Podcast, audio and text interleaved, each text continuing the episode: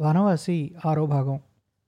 ఈ ఎపిసోడ్ చివరన సుప్రసిద్ధ రచయిత ఎన్నో ఏళ్ళుగా పర్యావరణ పరిరక్షణ గురించి కృషి చేస్తున్న పతంజలి శాస్త్రి గారు ఆదివాసీ జీవితంలో అంతర్భాగమైన కథలు స్థానిక పురాణాల గురించి వివరిస్తారు.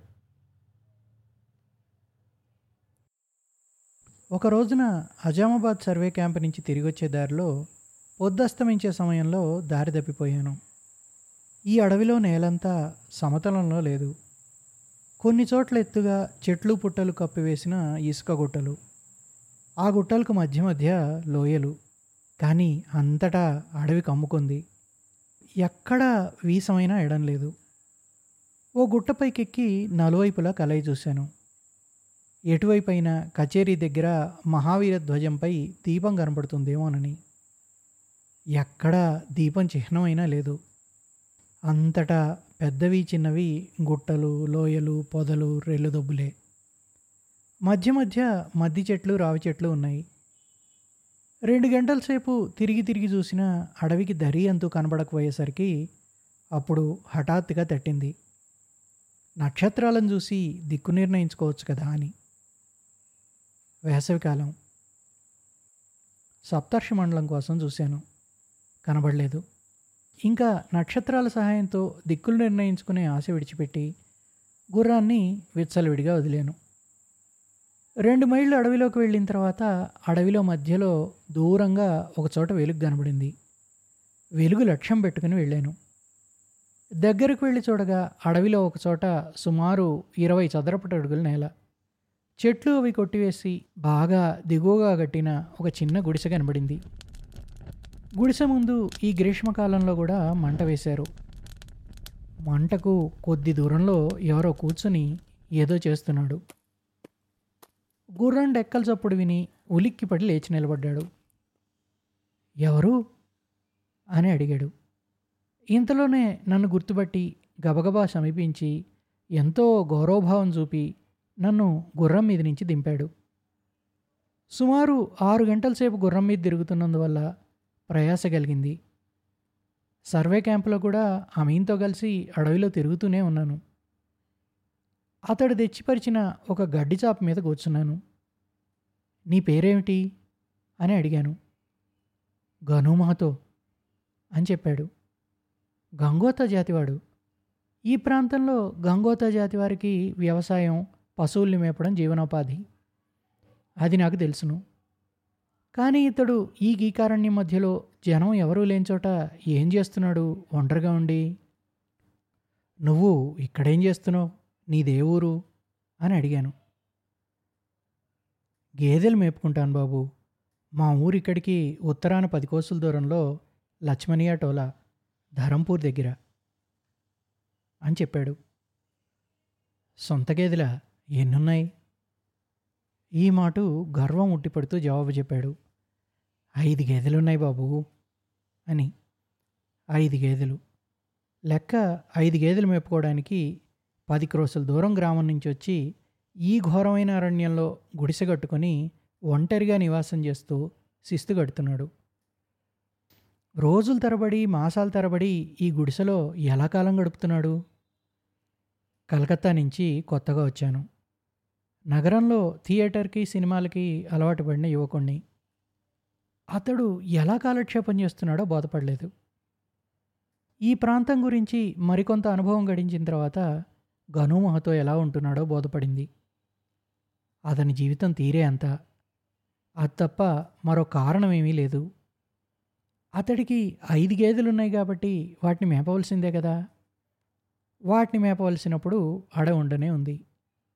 అడవిలో ఉన్నాడు. గుడిసె కట్టుకొని ఒంటరిగా ఉండవలసిందే. అది అతి సామాన్యమైన విషయం. ఇందులో ఆశ్చర్యపడవలసిందే ఉంది గనుమహతో ఒక మద్యాకు చుట్టి పెద్ద చుట్ట తయారు చేసి వినయపూర్వకంగా నా చేతికిచ్చాడు. నిప్పు వెలుగులో అతని ముఖం వంక చూశాను. వెడల్పైన నుదురు. పొడుగాటి ముక్కు. ఛాయ నలుపు. ముఖంలో సరళభావం కనబడుతోంది. ప్రశాంతమైన చూపులు. వయస్సు అరవై ఏళ్ళకు పైనే ఉంటుంది. తల జుట్టులో ఎక్కడా నలుపు కనబడదు. కానీ అతడిది ఎంత దృఢకాయం అంటే ఈ వయసులో కూడా ఇంకా కండరాలు బాగా పొంగుంటాయి. లెక్క పెట్టొచ్చునమాట గనుమహతో మరికొన్ని చితుకులు మంటలో వేసి తాను కూడా ఒక మద్ది ఆకు చుట్ట అంటించాడు. మంట వెలుగుపడి గుడిసెలో ఉన్న ఒకటి ఎర లోహపాత్రలు జిగ్గును మెరుస్తున్నాయి. మంట చుట్టూ ఘోరాంధకారం గాఢారణ్యం. గను ఒంటరిగా ఉంటావు ఇక్కడ జంతువుల భయం లేదా? అని అడిగాను. భయం ఏమంటే మాకెలా జరుగుతుంది బాబు? ఇదేమా వృత్తి కదా. ఆ రోజు రాత్రి మాత్రం గుడిసెనకాల పెద్ద పులి వచ్చిందండి. గేదెలకి రెండు దూడలున్నాయి వాటి కోసం వచ్చింది. సద్దువిని లేచి రాత్రి డబ్బా వాయిస్తూ కాగడా వెలిగించి కేకలు బొబ్బలు పెడుతూ కూర్చున్నాను. రాత్రి మరి నిద్రపట్టింది కాదు. చలికాలంలో ఈ అడవిలో రాత్రి పొడుగు నక్కలు వస్తాయండి ఇక్కడ ఏం తింటావు? దుకాణం గికాణం లేదుగా. సరుకులు ఎక్కడ దొరుకుతాయి నీకు? బియ్యం పప్పు దుకాణంలో సరుకులు కొనేటంత డబ్బు మాకెక్కడిది బాబు? బెంగాలీ బాబు గారిలా తినడానికి మాకు అన్నం దొరుకుతుందా మరి? ఈ అడవి వెనకాలే నాది ఓ రెండు బిగాల పొలం ఉందండి. పొలంలో కొర్రాలు వండుతాయి. అడవిలో అడవి తోటకూర దొరుకుతుంది. అవే వండుకొని ఇంత ఉప్పేసుకొని తింటాను. ఫాల్గుణ మాసంలో అడవిలో గుడ్మీ పళ్ళు వండుతాయండి ఉప్పులో అద్దుకొని పచ్చివే తింటే బాగుంటాయి. ఒక తీగ ఉంటుందండి. అది పుచ్చకాయలాంటి కాయలు కాస్తుంది. ఆ రోజుల్లో ఈ వేపునుండే వాళ్ళంతా బీదవాళ్ళు గుడ్మి పళ్ళే తిని నెల రోజులు గడిపేస్తారండి. ఈ పళ్ళు కోసుకోవడానికి ఆడపిల్లలు గుంపులు గుంపులుగా వస్తారండి. రోజు రోజు కొర్రలే వండుకొని ఆకూరే తినగలరా? ఏం చేయడం బాబు? బీదవాళ్ళం. బెంగాలీ బాబులా వరన్నం తినాలంటే ఎక్కడ దొరుకుతుందండి? అన్నం ఈ దేశంలో రాస్ విహారీ సింగు నందలాల్ ఓజా ఈ ఇద్దరే రెండు పూట్ల తింటారు. రోజు పొడుగు తిరుగుతూ ఉంటాను. సాయంత్రమే మళ్ళీ తిరిగి వచ్చేది. ఇంకప్పుడు ఎంత ఆకలి అవుతుందంటే తినడానికి ఏ దొరికితే అదే రుచిగా ఉంటుందండి. కలకత్తా ఎప్పుడైనా చూసావా గాను? లేదు బాబు వినడం అయితే విన్నాను. ఒకసారి బాగల్పూర్ వెళ్ళానండి. అబ్బో చాలా పెద్ద పట్టణం అండి. అక్కడ గాలి చూశాను బాబు గారు బాలే బళ్ళండి ఆశ్చర్యం. గుర్రం లేదు ఏమీ లేదు. దానంతటదే దారి వెంబడే నడిచిపోతుందండి. ఈ వయసులో కూడా అతని దారుఢ్యం చూస్తే నాకు ఆశ్చర్యం కలిగింది. మనిషికి ధైర్యం సాహసం కూడా ఉన్నాయని ఒప్పుకోవాలి. గనుమహతో జీవయాత్ర సాగించడానికి ఉన్న ఆధారం వల్ల ఆ కొద్ది గేదెలే వాటి పాలు ఈ అడవిలో కొనేవాళ్ళు ఎవరున్నారు? రెండు మూడు మాసాలని పోగు చేసి తొమ్మిది మైళ్ళ దూరంలో ఉన్న ధరంపూర్ బజార్కి తీసుకుపోయి అక్కడ మార్వాడీలకు అమ్మొస్తాడు. ఈ మధ్యలో పొలం చూసుకుంటాడు. కొర్రలే ఇక్కడ పేదవారందరికీ ముఖ్య భోజన పదార్థం. అదే వండుకొని తింటారు. గనుమహతో ఆ రాత్రి నన్ను కచేరీకి చేర్చాడు. అతడంటే నాకెంతో ఇష్టత ఏర్పడింది. ప్రశాంత సాయం సమయంలో అతని గుడిసె ముందు మంట వేసుకుని కూర్చుని కబుర్లు చెప్పుకుంటూ కాలక్షేపం చేయడానికి వెళ్ళేవాడిని ఈ ప్రాంతం గురించి అనేక విషయాలు ఈ విధంగా గనుమహతో చెప్పగా విన్నాను. అతడు చెప్పినట్లు ఇంకెవరూ చెప్పలేరు. గను చెప్పగా అనేక అద్భుత విషయాలు తెలిసాయి. ఎగిరే పాము ప్రాణంగల రాయి పురిట్లో పిల్లవాడు నడిచి వెళ్ళిపోవడం ఇటువంటి కథలెన్నో చెప్పాడు. ఈ నిర్జనారణ్య పరిసరాల్లో ఆ విధంగా కూర్చుని గనుమహతో ఇటువంటి కథలు చెప్తుంటే ఎంతో ఇంపుగాను ఉండేవి గంభీరంగానూ ఉండేవి. ఇవే కథలు కలకత్తాలో కూర్చునింటే ఇవి నమ్మరానివని మిథ్యని తోచకమాందు. ఇటువంటి కథలు వినాలంటే అన్ని స్థలాలు వనికిరావు కథలు వినడంలో పరిసరాల ప్రభావం ఎంతవరకు ఉంటుందో కథలంటే ఇష్టం ఉండేవారికే బోధపడుతుంది. గను చెప్పిన విషయాలన్నింటిలోకి అడవిదున్నల దేవత టాన్బారో గురించి చెప్పింది నాకెంతో ఆశ్చర్యం కలిగించింది. కానీ ఈ కథకి మాత్రం ఒక చిత్రమైన ఉపసంహారం ఉంది. అందువల్ల అది ఆ సందర్భంలో వివరిస్తాను. అయితే ఇక్కడ ఒక్క విషయం మాత్రం స్పష్టపరచాలి. గనుమహతో చెప్పినవన్నీ కల్పితాలు కావు. అవన్నీ అతడికి అనుభవమైనవే. అతడు జీవితాన్ని చూసినవాడు. అయితే ఇంకో దృష్టితో చూశాడు. పుట్టింది మొదలు అరణ్య ప్రకృతి సంపర్కంలోనే ఉండిపోయినందువల్ల అరణ్య ప్రకృతిని గురించి అతడికి విశేష పరిజ్ఞానం కలిగింది. అతడు చెప్పేదంతా ఒక్కసారి కొట్టివేయడానికి వీల్లేదు. లేనిదాన్ని ఉన్నట్లుగా కల్పించగల ఊహాశక్తి అతడికి ఉన్నదని నేను అనలేను. ఆదివాసుల సంస్కృతిలో వ్యక్తిగతంగా నాకు అత్యంత ఇష్టమైనది ఏదంటే వాళ్ళ కథలు వాళ్ళ గాథలు. అవి నాకు చాలా ఇష్టం చాలా గౌరవం. ఇది నాకు నాకు పరిచయం. నేను చరిత్ర విద్యార్థిని పురావశాస్త్ర విద్యార్థి ఆయన కూడా ఆ రోజుల్లో నాకు తెలియదు ఇది నాకు తెలిసింది ఎప్పుడంటే నైన్టీన్ సెవెంటీ నైన్. నేను మా మిత్రుడు ప్రొఫెసర్ ఎమ్మెల్కే మూర్తి అలా తిరుగుతుంటే మేమిద్దరం దక్కన్ కాలేజ్ స్టూడెంట్స్. ఆయన నాకంటే సీనియర్. అతను చాలా వరల్డ్ ఫేమస్ ఆర్కియాలజిస్ట్. తర్వాత అతను ఈ- ఆదివాసులు వీటి మీద స్పెషలైజ్ చేశాడు విస్తృతంగా ప్రపంచం తిరిగాడు.